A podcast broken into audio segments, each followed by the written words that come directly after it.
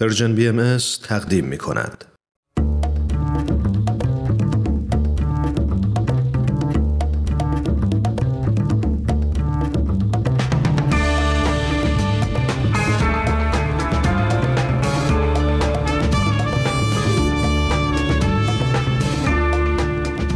شنوندگان عزیز Persian BMS سلام من سهیل مهاجری هستم و شما شنونده به سوی دنیای بهتر از رادیو پیام دوست هستید.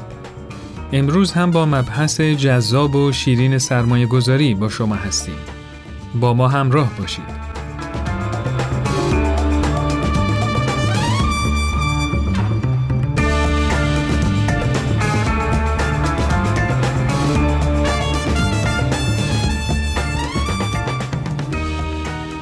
نسل جوون امروز ما به شدت از طرف رسانه ها تحت فشارن که از نظر مالی موفق بشن و واسه خودشون کسی بشن. به قولی حرکت های قمارگونه اقتصادی که جمعیت ها دنبالش می‌کنن مثل ورود همزمان حجم زیادی از مردم به بورس، ارز دیجیتال، شرکت های هرمی و غیره و غیره نتیجه همین فشار جامعه و رسانه هاست که به صورت مدام مشغول ساختن رویاهای بزرگ برای نسل جوونند و با داستانهایی که از نظر آماری جزو استثناعات دنیای واقعیان این حسو به نسل جوون القا می‌کنن که تو یا باید از نظر مادی پیشرفت قابل توجهی کنی یا اینکه یه آدم بی ارزه و بی کفایتی. این وضعیت سخت جوونا فقط مختص ایران نیست و تقریبا یه موضوع جهانیه. حالا ممکنه به خاطر شرایط سخت اقتصادی ایران این موضوع تو ایران پررنگتر باشه. حالا چرا این وضعیت پیش اومده؟ میگم خدمتتون.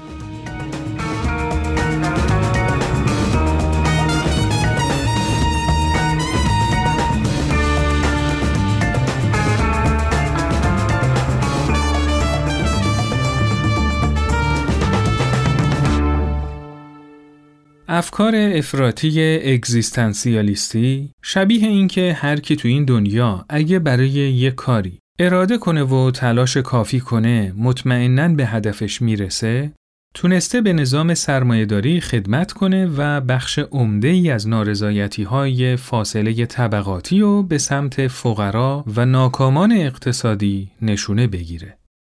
برای همینه که رسانه ها با کمک سلبریتی ها و انواع و اقسام برنامه های مستند، علمی، سرگرمی، خبر، فستیوال ها، مسابقات و خلاصه هر چی که تو دسترسشونه در تلاشن که به ما البته بخصوص به نسل جوون بگن که تو خودت باید تلاش کنی و به آرزوهای خیلی خیلی بزرگ برسی. و اگه نرسی مشکل از تقسیم ناعادلانه ثروت و بیعدالتی های موجود نیست و مشکل خود تویی. البته خیلی موقع هم شاید مشکل از تنبلی ما باشه اما حقیقتا مشکل که فقط تنبلی نیست. از طرف دیگه جهش اقتصادی که بعد از جنگ جهانی دوم اتفاق افتاد باعث شد که نسل گذشته یعنی افرادی که الان حدود 60 سال به بالا سن دارن بتونن با قیمتهای پایینی طلا، زمین، کارخونه و اقلام دیگه‌ای که سرمایه محسوب میشن رو بخرن. و این توقع از نسل جوونه که مثل نسل قبلی از نظر مادی موفق باشن. این در حالیه که برای مثال تو آمریکا نسل قبلی که بهشون بیبی بومرز میگن تو دوران جوونیشون بیش از 21 درصد ثروت کشور در اختیارشون بود. در مقابل نسل جوون امروزی یا میلنیال ها که جمعشون بیشترم شده کمتر از 5 درصد ثروت کشور رو در اختیار دارن.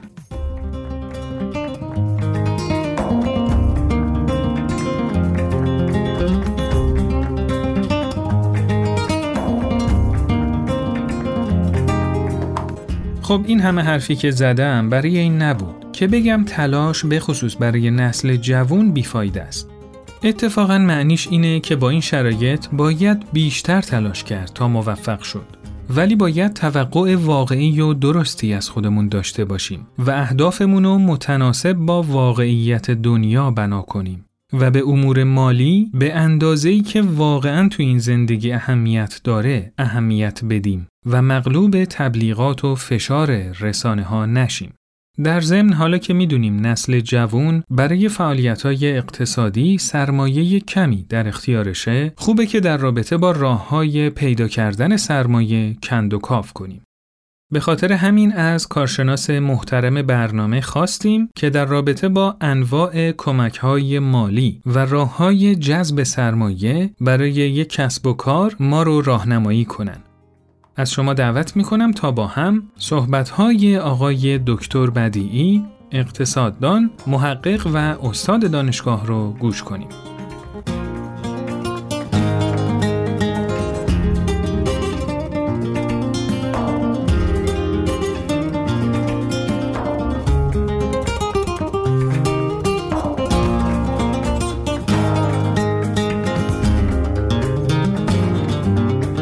شنوندگان عزیز برنامه به سوی دنیای بهتر سعادتی است که بار دیگه با شما هستم در برنامه گذشته نگاهی کردیم به علل موفقیت برخی از بنگاه های تجاری که می توانند الگویی باشند برای هر فردی که قصد سرمایه‌گذاری در بازار رو داره و چند پیشنهاد در رابطه با سرمایه‌گذاری هدفمند و مؤثر در بازار داده شد.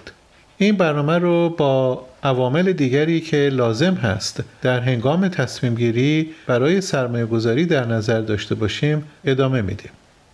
اول ببینیم چه کمک هایی برای شما وجود داره که بتوانید به طور بهتر تصمیم گیری کنید. اول خانواده و دوستان شما هستند.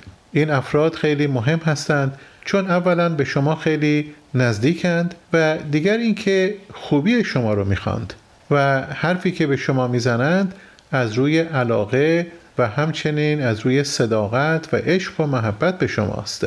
ممکنه که این افراد در کسب و کار تجربه ای و تخصصی نداشته باشند ولی نظراتشون به شما امید و اعتماد به نفس میده.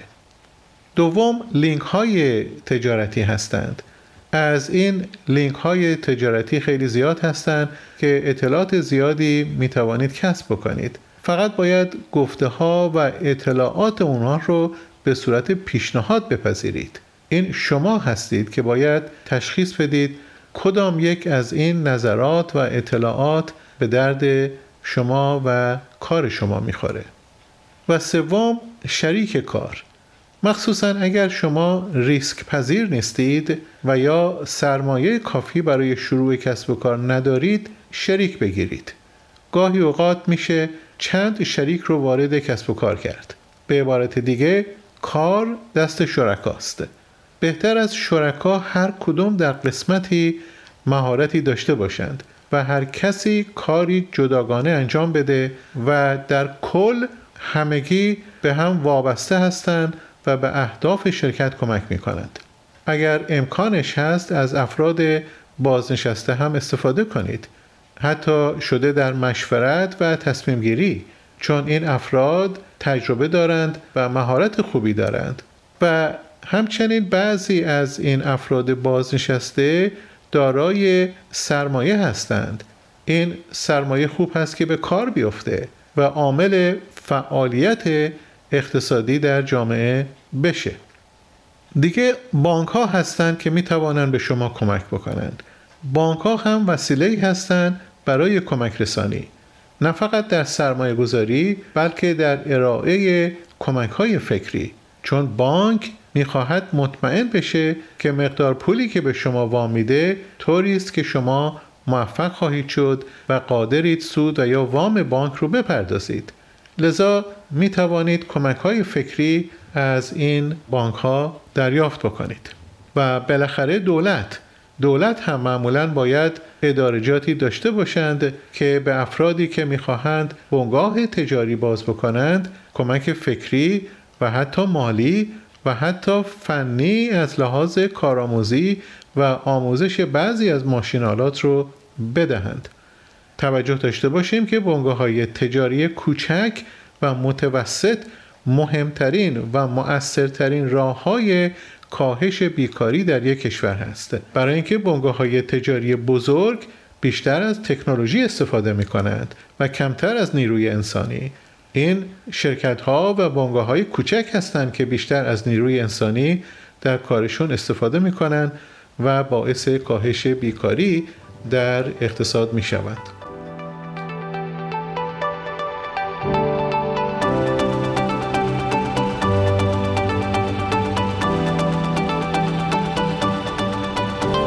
سلام ماریا هستم. من یک بار دیگه با گزارشگر این هفته همراهی کنید.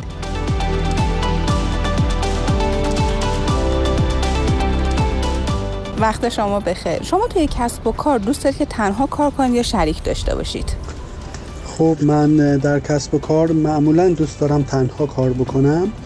ولی اگر شریک همدل و صادق پیدا بشه این خیلی عالیه. اصلا نفس این همکاری بسیار لذت بخش است ولی مشروط به اینکه فرد مناسب پیدا بشه. من کار تیم ورک رو بیشتر دوست دارم یعنی آدم ها ولی آدم ها برام خیلی مهمن که قابل اعتماد باشن.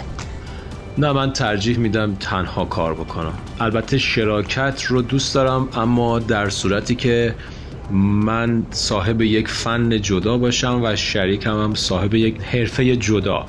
که از هیچ کدوممون بر نیاد. یعنی هر کدوممون مستقل بخوایم کار بکنیم و هر دو هم به هم نیاز داشته باشیم. درسته. اگه برای شروع یا گسترش کسب و کارتون به پول احتیاج داشته باشید چیکار می‌کنید؟ مثلا صبر می‌کنید که هر موقع پول دستتون اومد بعد کار رو شروع می‌کنید یا گسترش می‌دید یا اینکه منابع دیگه پولتون رو تامین می‌کنید؟ خب من سعی می‌کنم به قدر سرمایه خودم کاری رو شروع بکنم و دوست ندارم وام بگیرم یا زیر قرض برم. ولی اگر مختصری بیشتر خواستم ممکنه از دوستانم یا فامیلم قرض بکنم. من برای شروع اگه پول کم داشته باشم سعی می‌کنم که از کس دیگه کمک بگیرم از لحاظ مالی. یعنی اسپانسر سعی می‌کنم پیدا کنم. بستگی داره. اگر که خب اون کار کاری باشه که سریع باید انجام بشه یه موقعی هست که یا توی فصل خاصی یه کارایی زمانهای خاصی سوده زیادی داره نمیشه خیلی صبر کنی. چون صبر کردن مساویه با از دست دادن اون کار. باید سریع اون مبلغ و یا اون پول لازم رو باید فراهم بکنی. معمولا چه منابعی برای تامین سرمایه لازم برای کسب و کارتون کمک می‌گیرید؟ تا به حال سعی کردم که اگر نیازی داشتم از اقوام یا دوستان نزدیکم قرض بگیرم و حتی امکان به صورت قرض الحسنه و در اولین فرصت هم اون رو پس دادم. بیشتر از دوستام قرض می‌کنم چون قابل اعتماد تر بودن تا حالا. من معمولا دوست دارم از بانک کمک بگیرم. مشروط به اینکه درصد سودش هم موجه باشه و توجیه داشته باشه. تا حالا پول بهره قرض کردید؟ راضی بودید از این کار؟ من فقط یک بار در عمرم وام گرفتم از بانک. اونم با بهره 4 درصد. و اصولا دوست ندارم یا اعتقادی به وام گرفتن ندارم. تجربه پول بهره ای ندارم. پول بهره سالها پیش خیلی هم زیاد نبود. البته که یه بنده خدایی خیلی مسن بود. در واقع می‌خواست که کمک مالی هم بهش بشه یک چیزی دستش بیاد ماه به ماه. ولی اصلا خوب نبود و اصلا چیز خوبی نیست به نظر من. به نظرتون وقتی از این منابعی که گفتید مثل وام و قرض و اینجور چیزا استفاده می‌کنید باید به چه موضوعات و مواردی توجه کنید؟ فکر می‌کنم که اگر بخواد کسی یا من یه روزی بخوام وامی بگیرم یا قرضی بگیرم برای گسترش کار اول باید مطمئن باشم که نوع کاری که انجام میدم و درآمدی که دارم می‌تونه جواب بازپرداخت وامم رو و سودی که باید بپردازم رو بده. ثانیا این رو مطمئن باشم که یک پشتوانه ای دارم که اگر خدای نکرده این کار من از بین رفت یعنی پول من رفت یک منبعی مثل زمین ماشین یا یه چیزی دارم که بفروشم و بتونم وامم رو پس بدم. این خیلی مهمه.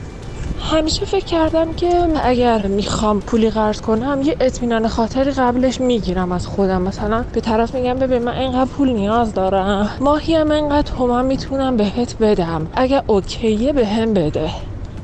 وام گرفتن خیلی مهمه. ببینید باید توجیه اقتصادی داشته باشه اون کاری که انجام می‌دید. پلنتون باید کاملا مشخص باشه که می‌خواین چیکار بکنین. یک و برنامه اصلی رو باید گذاشت برای باز پرداخت وام. یعنی شما مادامی که وام رو برنگردوندین هیچ سودی رو برای خودتون نباید بردارین. و بعد از پس اون هرچه که برای شما بمونه اون سود شما باید باشه. مسئله خیلی پیچیده و خیلی ها می‌تونن ضربه بخورن در این رابطه.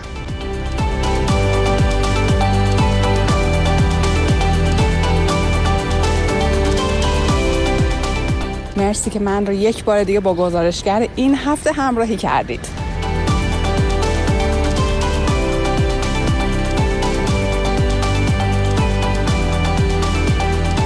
همچنان شنونده مجموعه به سوی دنیای بهتر از Persian BMS هستید.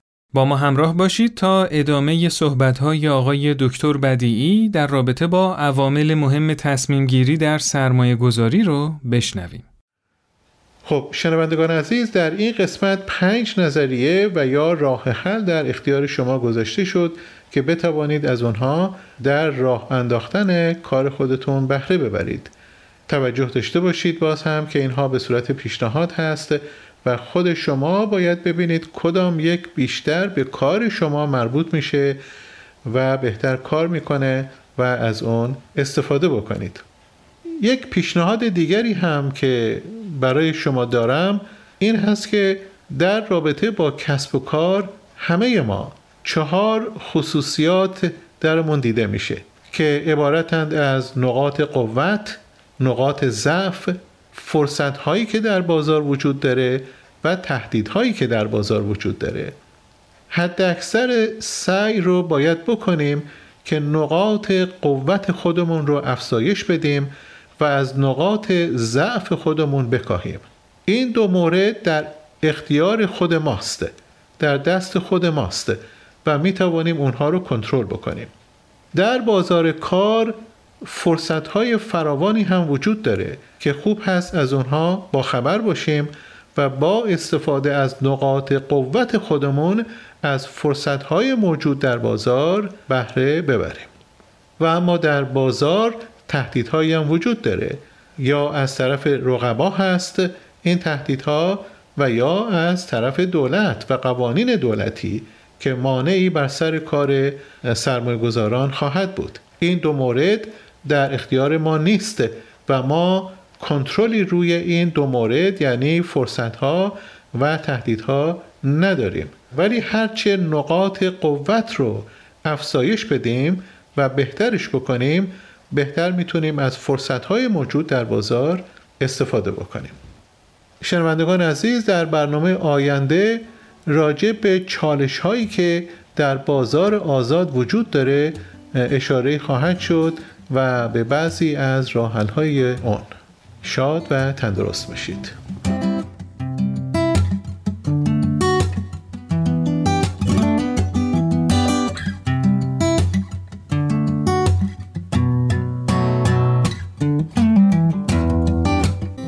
رسیدیم به بخش جذاب آمار و ارقام با دینا. دینا جان سلام. امروز برامون چی داری؟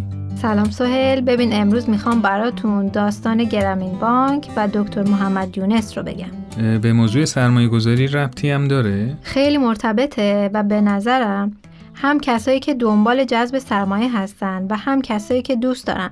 جایی سرمایه گذاری کنن که برای خودشون و جامعهشون مفید باشه می‌تونن از ایده هایی مثل ایده گرامین بانک استفاده کنن. و تو صندوق های فامیلی و دوستانه که دارن و یا تو هر بستر دیگه ای که مفید می‌دونن به کار ببندن خب خیلی هم عالی. سراپا گوشیم. ببین سهل داستان برمیگرده به اوایل دهه هفتاد میلادی که آقای محمد یونس از دانشگاهی که تو آمریکا تدریس می‌کردن استعفا میدن. و به امید خدمت به کشورشون برمیگردن به بنگلادش و مشغول تدریس اقتصاد میشن. خب تو همون سالا قحطی تو بنگلادش شروع میشه و ناکارآمدی سیستم اقتصادی دکتر محمد یونس رو خیلی آزار می‌داده.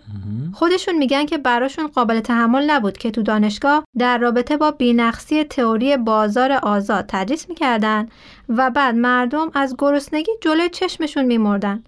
برای همین شروع می‌کنن به کار روی چند تا پروژه ولی به نتیجه مطلوب نمی‌رسن تا اینکه یه زن روستایی به نام سوفیا جرقه رو تو ذهن ایشون ایجاد می‌کنه. خب سوفیا یه زن روستایی بوده که شغل همسرش تمام وقت بوده و خودش هم با بامبو صنایع دستی درست می‌کرده که اتفاقا خیلی کار سختی بوده. بله. شوهرش روزی چهار پنی حقوق می‌گرفته ولی خودش با تمام تلاشی که می‌کرده و تخصصی که تو بافتن بامبو داشته روزی دو پنی بیشتر گیرش نمیومده. حالا چرا؟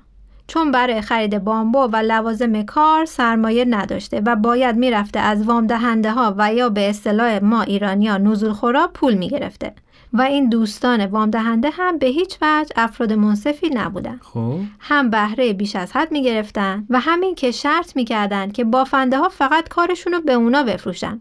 اونم به قیمت خیلی پایین.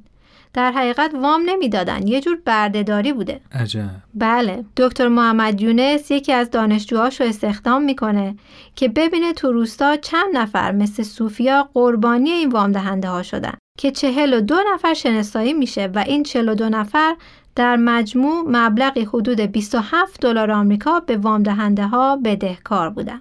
خب بعدش چی میشه؟ دکتر محمد یونس از جیب خودش این 27 دلار رو میده و خودش میگه که چه احساس خوشایندی داشته وقتی فقط با یه همچین پول کمی تونسته 42 تا خانواده رو از همچین دام بیعدالتی نجات بده.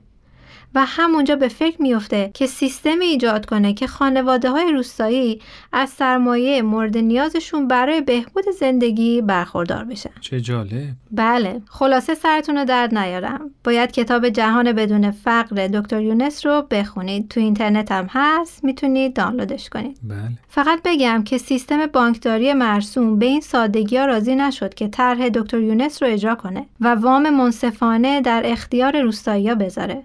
ولی دکتر یونس با تلاش زیاد گرامین بانک رو تأسیس کردند و تأثیرات شگرفی در زدایی و سطح زندگی فقرا تو مناطقی که کار کردن گذاشتن و به پاس زحماتشون هم جایزه صلح نوبل بهشون تعلق گرفت. خیلی ممنون دینا جان. مثل همیشه مطالب خیلی جالب و مفیدی بود. خواهش می‌کنم. امیدوارم که شنونده های عزیزمونم از این مطالب استفاده کرده باشن. حتما اینطوره. تا بنای بعدی خدا نگهدار. موفق باشی. خدا نگهدار.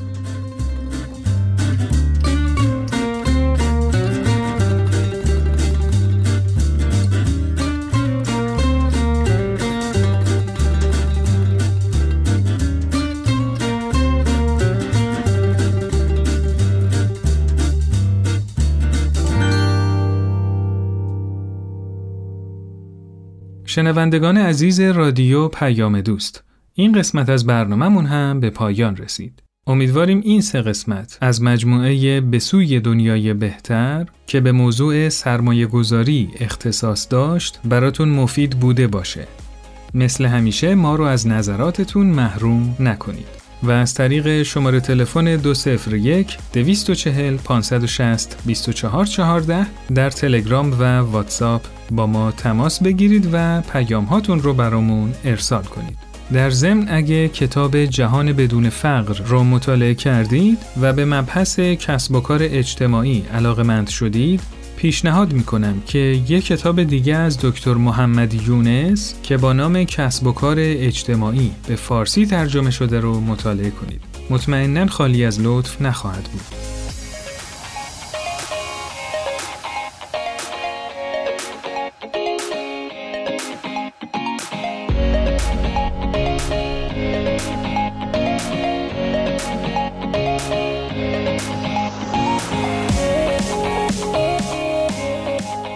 از این برنامه خوشتون اومد حتما برای دوستان و آشناهاتون ارسال کنید و اینکه تو اپلیکیشن های پادکست خوان subscribe ش کنید تا به محض آپلود شدن قسمت جدید با خبر بشید و حتما به هر برنامه‌ای که گوش می‌کنید امتیاز دلخواهتون رو بدید. خیلی ممنون که تا به این لحظه با ما همراه بودید. روز و شبتون به خیر و خوشی. خدا نگهدار.